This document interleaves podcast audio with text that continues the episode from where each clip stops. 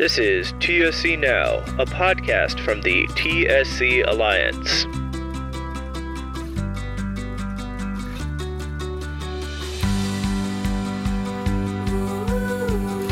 Hello, and welcome to the December episode of TSC Now. I'm your host, Dan Klein. For this final episode of the year, I wanted to focus on the future and on hope. Back at the end of October, the TSC Alliance and the LAM Foundation co hosted the virtual international TSC and LAM Research Conference, Driving Discoveries Beyond Boundaries, which was presented by Greenwich Biosciences and the Rothberg Institute of Childhood Diseases. This three day virtual event brought together 179 people from 18 countries, including researchers with a wide array of specialties and representing everything from basic to clinical science, who all took part in plenary sessions, oral presentations, posters, and discussions around cross cutting topics, including big data and clinical translation. To learn more about the conference, the outcomes from those important discussions, and what the future of TSC and LAM research looks like, I talked to conference co chairs Nishant Gupta and Rebecca Ihrie. Here's our conversation.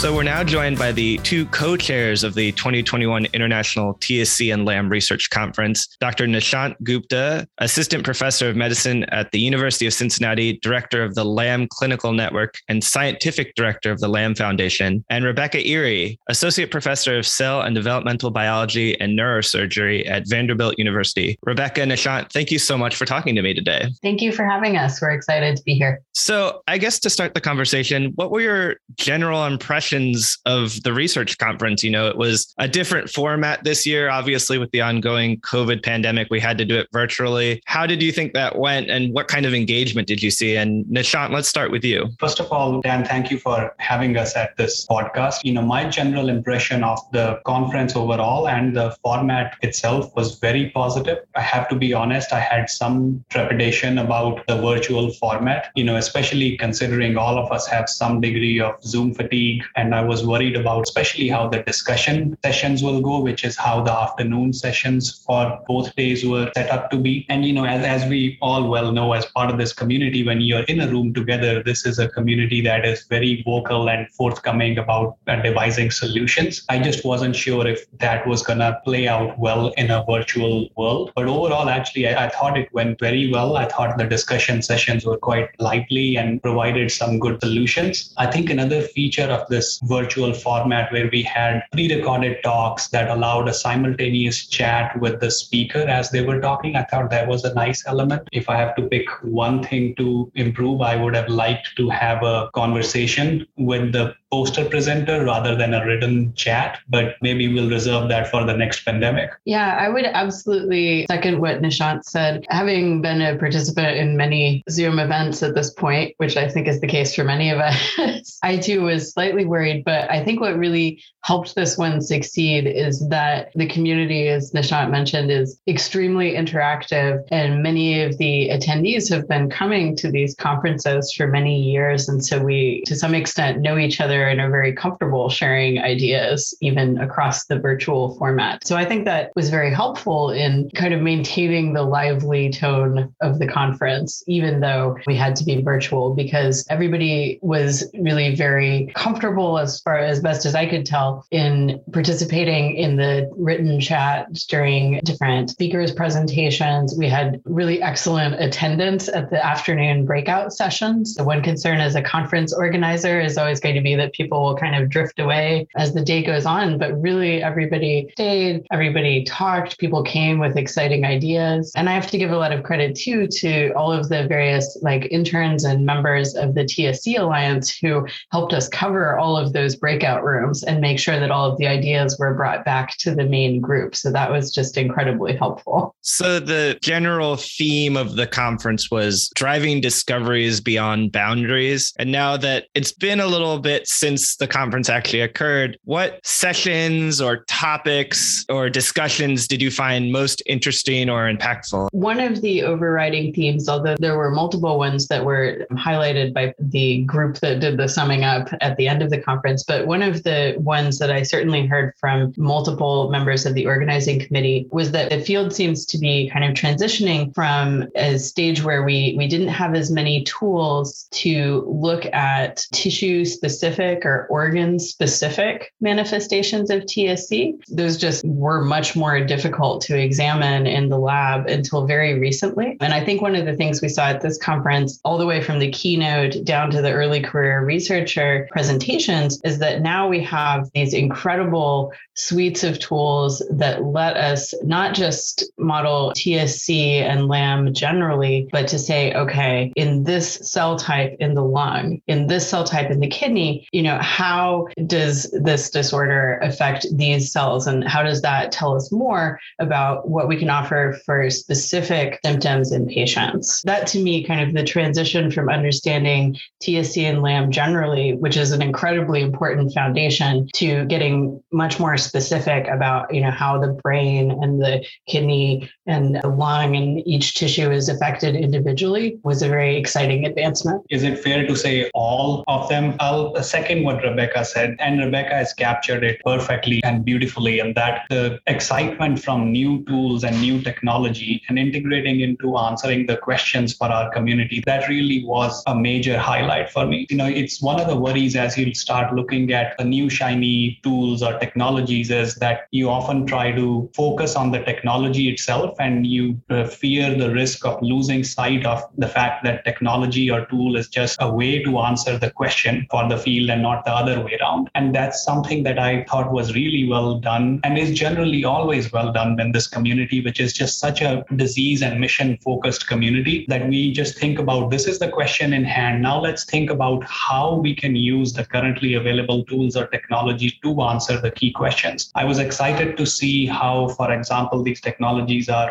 giving new insights at a cellular level, how they are helping us go beyond mTOR signaling and understand the interaction between the mutated cells and the rest of the environment. Talked about using these technologies to predict the future and how we can intervene early by using that information. There were sessions focused on how we can integrate the data from all of these technologies and put it to the larger community to accelerate research and enable new to enter the field. So there were a number of things that were tied to how we are using this new tools, new technology to further the field. That was very exciting. And I should add that the keynote speak by Daphne, that was out of this world. I think she might be one of the smartest people I've ever heard speak. So you both have mentioned that this community of researchers, both in TSC and in LAM, are very active. They enjoy coming together to work collaboratively. And this conference was actually co hosted by both the TSC Alliance and the LAM Foundation and included presenters from various specialties, from basic science to clinical research. What are the benefits of bringing all of these researchers from different specialties together and co hosting a conference like this? And how can the two organizations work with these researchers and how can they work with each other to continue to move the work forward after the conference? I think the benefit of co hosting this with the TSC Alliance and the LAM Foundation in, in one word is I think is immense. The two organizations have a long history of collaboration. It sort of stems organically from the fact that the mutation that causes LAM is the same as the mutation that drives tuberous sclerosis complex. So the discoveries in one field are easily relatable and translatable to the other field. And in fact, through the years, LAM has benefited a lot from advances that have been made in TSC. And that's again because of the central fact that the disease driver mutation is the same. You know, the other big reason why it helps to have joint conferences is that it sort of expands our horizons beyond our narrow scope that we often sort of pigeonhole ourselves in. For example, on a day to day basis, a LAM researcher may not be thinking about the neurological aspects of TSC and vice versa, while we may be trying to tackle the same or a similar problem in our silos. And just being able to hear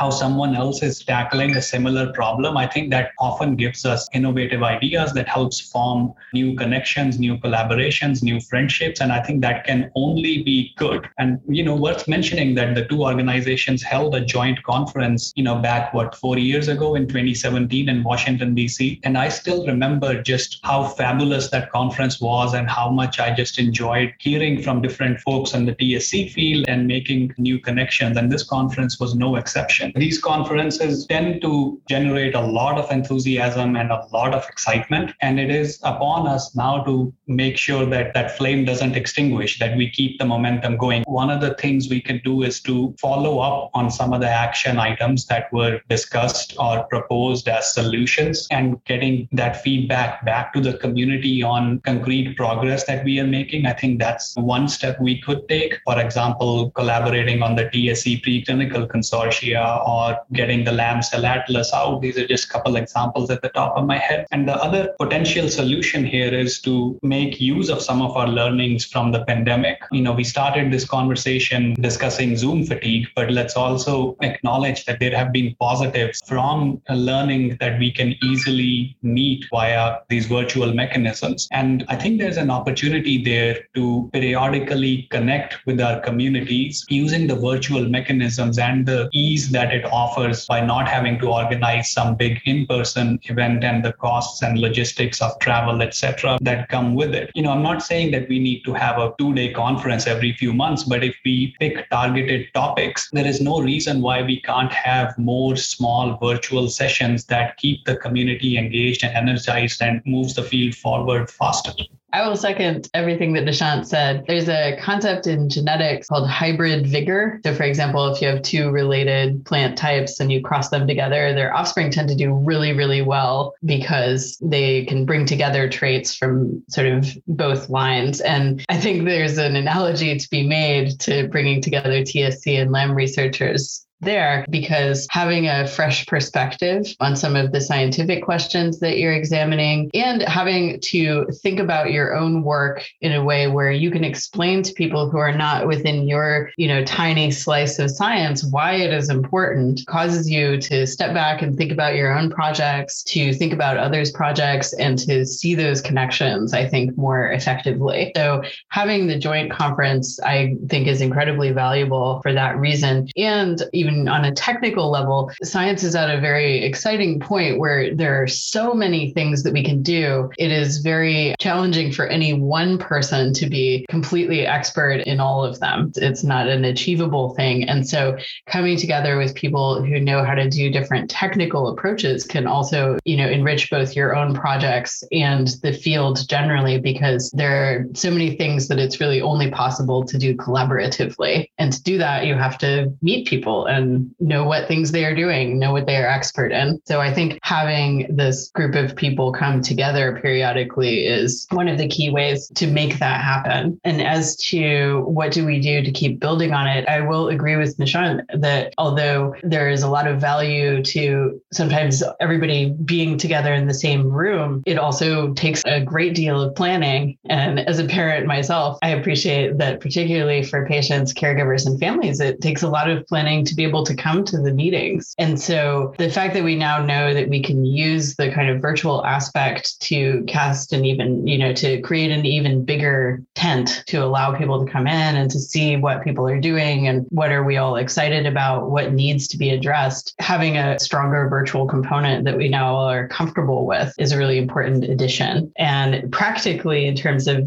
you know, what do we do next? At least for my group, the conference has spawned at least two sort of ongoing dialogues with other groups. And those are happening primarily virtually, but are sort of building up these projects that we hope will be really useful contributions to the field. So I think continuing to meet, continuing to think about what we can do together in smaller groups is going to be really valuable between the sort of biannual meetings. So another key element of the conference was the Early Career Researcher Symposium. And this is an effort that has been part of research conferences in the past and a, really a key element of both the TSC Alliance's research program and the LAM Foundation's research program is identifying researchers earlier in their career and then getting them inspired to get into TSC and LAM research. How do conferences like this, you know, inspire these young researchers and how can we we continue to foster their interest in TSC and LAM research moving forward? So I think for me, I have both a very personal and a very general take on this question because when I was starting my lab a decade ago,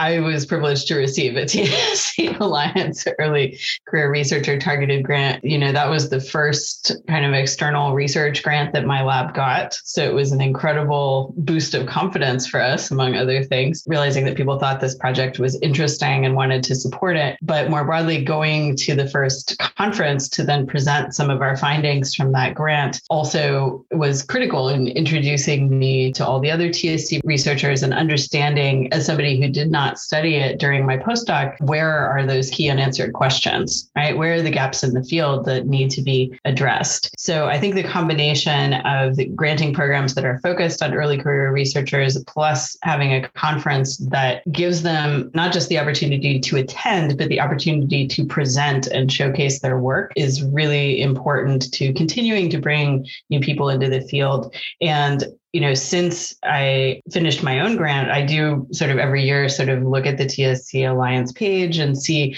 oh, who are the new awardees? And it's been very exciting. You can view the progression. You can see the grant award happening, the person speaking at the conference, the paper coming out. And it's just exciting to see the return on investment happening. And you can really see that people are coming into the field and staying in it because of the early encouragement. So, to that point, you've kind of come full circle now co-chairing this conference and you know creating a space for early career researchers to have the opportunity to ask questions of more seasoned researchers. How do you view your role now in terms of paying it forward and helping people establish a foothold in this field? You know i'm still learning a great deal from the folks that i met not that long ago at my first conference are largely still in the field. So i'm still very actively learning from them and receiving mentoring from them. But some of the things that we try to do as mid career investigators are help foster connections to people who might be interesting collaborators for those junior researchers, just to point out to them what are some of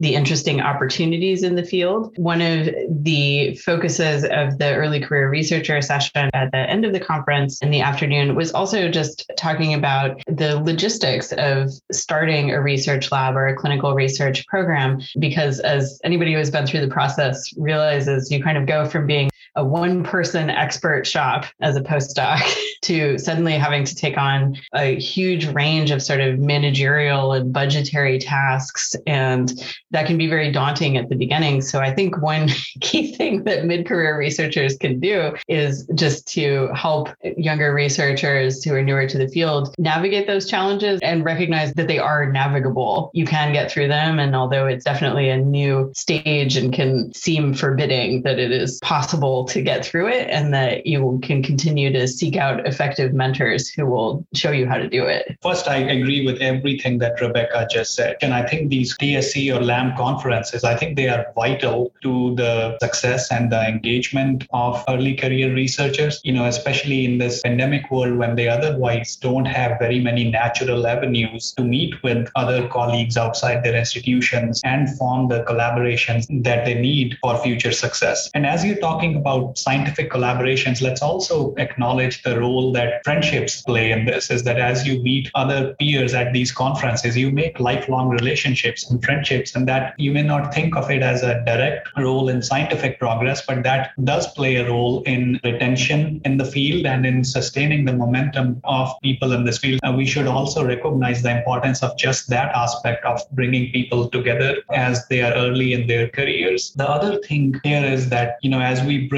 patients, scientists, clinicians together at these conferences, it is very inspiring for early career researchers. When they are at a conference, they are presenting their work, they're presenting their poster, and they have half a dozen patients come up to them and thank them for working on their behalf of trying to make their lives better that is uh, very inspiring for folks who are starting their career in the field and can make the difference between someone leaving versus staying. Those are the aspects of the conference that I think I'd like to highlight, which are vital for early career researcher success. Coming to the second part of how do we nurture them, I think it's very important that we take every opportunity we can to highlight their work, that we allow them more and more avenues to present at these conferences. And I think that we also provide avenues for them to meet with each other in informal ways. We should highlight the role that the forward thinking role from the TSC Alliance standpoint, because I think the first early career researcher symposia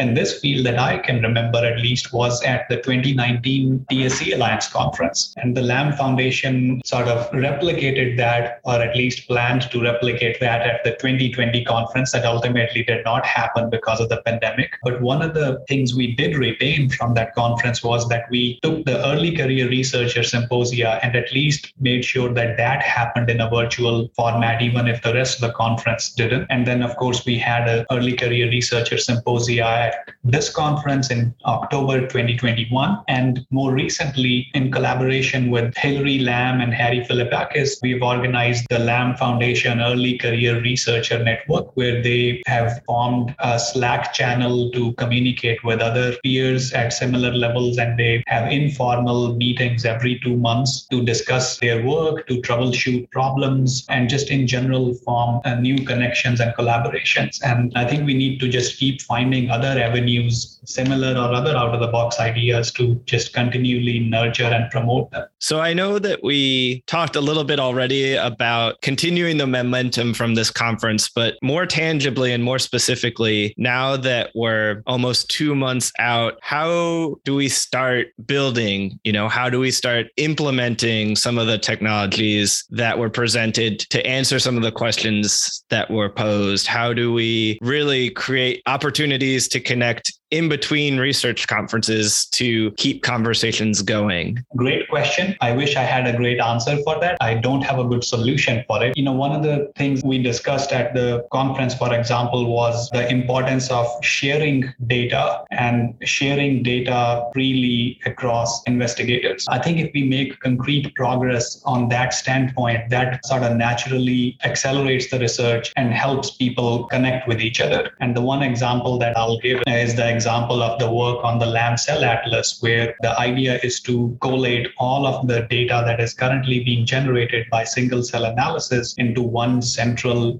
place, online portal that is easily and freely accessible to investigators in the field. An endeavor like this reduces a lot of barriers for people who are trying to enter the field, for people who are trying to enter a new line of investigation, and they just want to get some preliminary data for hypothesis generation. So I think endeavors like this, which become central resources for the community at large, to me, I think is perhaps the low hanging fruit to move us forward in this direction. One of the ideas that that was also mentioned, building on the example of the LAM cell atlas, one of the ideas that was mentioned in a breakout session is for some types of data that are coming out now, there are additional bigger data repositories. So not just focused on TSC or LAM data sets, but a place where data can be made publicly available. That's very useful. And it's great that institutions like the NIH and others have put in the big investment to set those up to make them accessible. The challenge then is that somebody who is particularly focused on TSC or LAM, it can be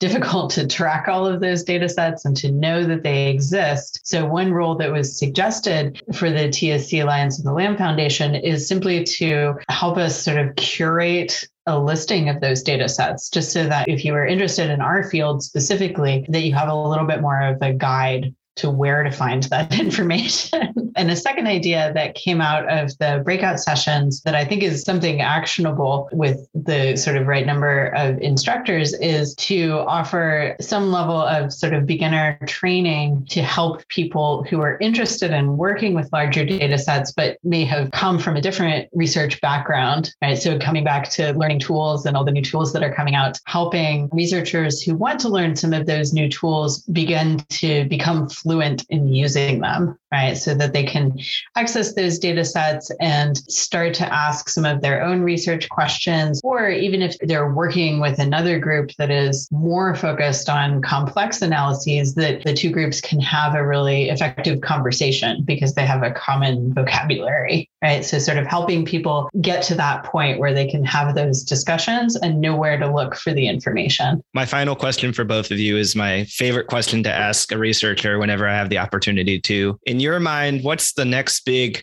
frontier in TSC or LAM research, and what are you most excited about? I'm excited about so many things. As I said before, I do think it's an amazing time in both basic research and clinical research in that you can ask almost any question and new approaches are coming out so quickly that it becomes more about okay, what is the most pressing question to ask and how broadly does it apply? So for me, one of the things that I am most excited about in TSC and LAM research is to start to think about it in an even more highly personalized way. So, what I mean by that is, again, coming back to what we kind of discussed at the beginning about tissue and organ specific manifestations of the effects of these mutant cells and also understanding you know there are many different potential mutations in TSC1 or TSC2 and it's likely that they should not all be treated equally from a cell biology perspective. And so understanding you know if we get sequencing data back for a patient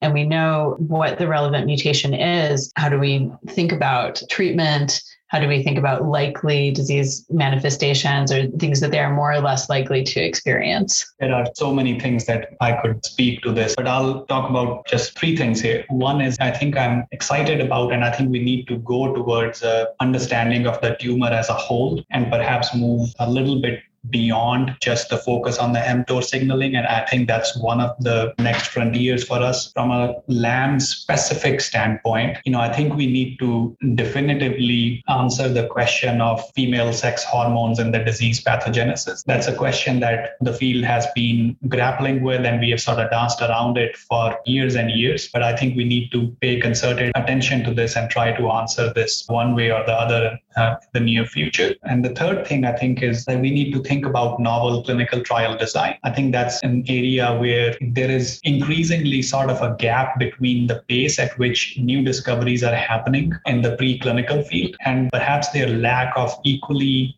rapid translation in the clinical arena. And one of the things that is limiting us in the LAM field is that I think we don't have the rightly designed clinical trials to answer the questions regarding whether what we are seeing in the lab is truly applicable to humans or not. And so that's something else I think we need to actively work on in the near future. So those are the three things I want to highlight. Since I also have the mic and I'm talking about trials, I want to have just a little bit of a tangent, which is that I want to make a pitch or a plea, if you will, to the patient community regarding one specific trial called MILD. And for folks who are not aware of this trial. This is a trial that is aimed to answer the question Is early administration of sirolimus before you have considerable lung function decline helpful to preserve lung function for the future? The reason this question is important is that, as we all know from the MILES trial, that sirolimus is effective but that trial included patients that had a lung function that was 70% or less. So the question that we haven't answered is if we start the treatment early, can we prevent this lung function decline, which makes intuitive sense. It has to be balanced though with the fact that you have to take sirolimus for a long duration of time. And do you now incur more possibilities of side effects by taking it longer? So we are trying to address this question by this trial called MILD,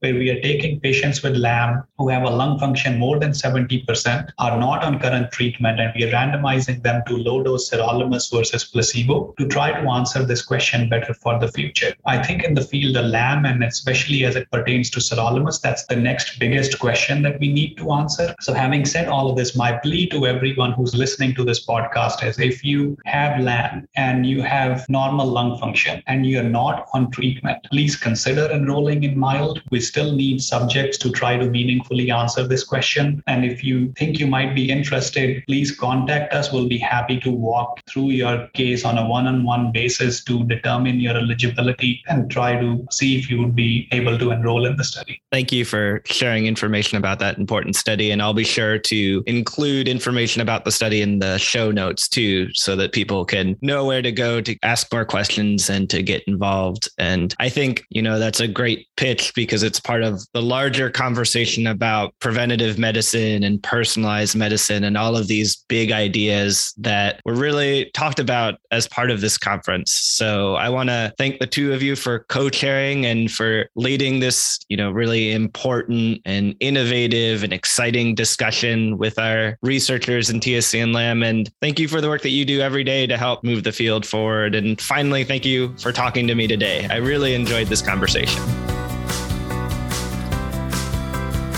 My thanks again to Nishant and Rebecca for sharing their insights from the conference and what future areas of research most excite them and have the promise to change the course of TSC and LAM for those affected. They both represent the collaborative spirit of the TSC and LAM research community, and we are so lucky to have such dedicated and compassionate scientists committed to learning more about TSC and LAM and ultimately to improving lives. I'd also like to extend thanks to the sponsors of the conference whose generous support made it possible Greenwich Biosciences, the Rothberg Institute for for Childhood Diseases, Nobel Pharma, UCB, Psychogenics, Upsher Smith Laboratories, Noema Pharma, Seizure Tracker, BridgeBio, and Novartis. At the end of our conversation, Nishant plugged the MILD trial for women with LAM who have normal lung function. If you are interested in learning more about that trial, please visit www.thelamfoundation.org slash mild. Finally, before putting a bow on another year of TSC Now, I have a couple of housekeeping items. First, the TSC Alliance is now accepting nominations for our annual Volunteer of the Year Awards. This is our way of recognizing the incredible work of our community leaders who make everything we do possible. So if you want to nominate someone who supported you this year, please visit our website to learn how to submit your nomination. Second, be on the lookout early next year for information on both the 20th anniversary of Comedy for a Cure and the 20th anniversary anniversary of Step Forward to Cure TSC. Comedy will be in person in Hollywood, California in April. And the Step Forward to Cure TSC Walk, Run, Ride will be a hybrid event this year, the weekend of TSC Global Awareness Day, so May 13th through 15th. Information on how to participate in these two events is coming soon. Finally, if you hadn't heard, the TSC Alliance will be hosting a World TSC conference next year, July 28th through 31st at the Hilton Anatole in Dallas, Texas. You can book your room right now, and conference registration opens up January 3rd. I'll include information about the conference in the show notes. Be sure to check it out. That will do it for this episode. Thank you so much for listening to the show. It really does mean a lot to me. I hope you and yours have a happy holiday season and a hopeful start to the new year. Thank you for listening to TSC Now. Our theme song is Take Charge by Young Presidents. Listen to all our episodes and subscribe to the podcast now at tscalliance.org slash tscnow. See you next time.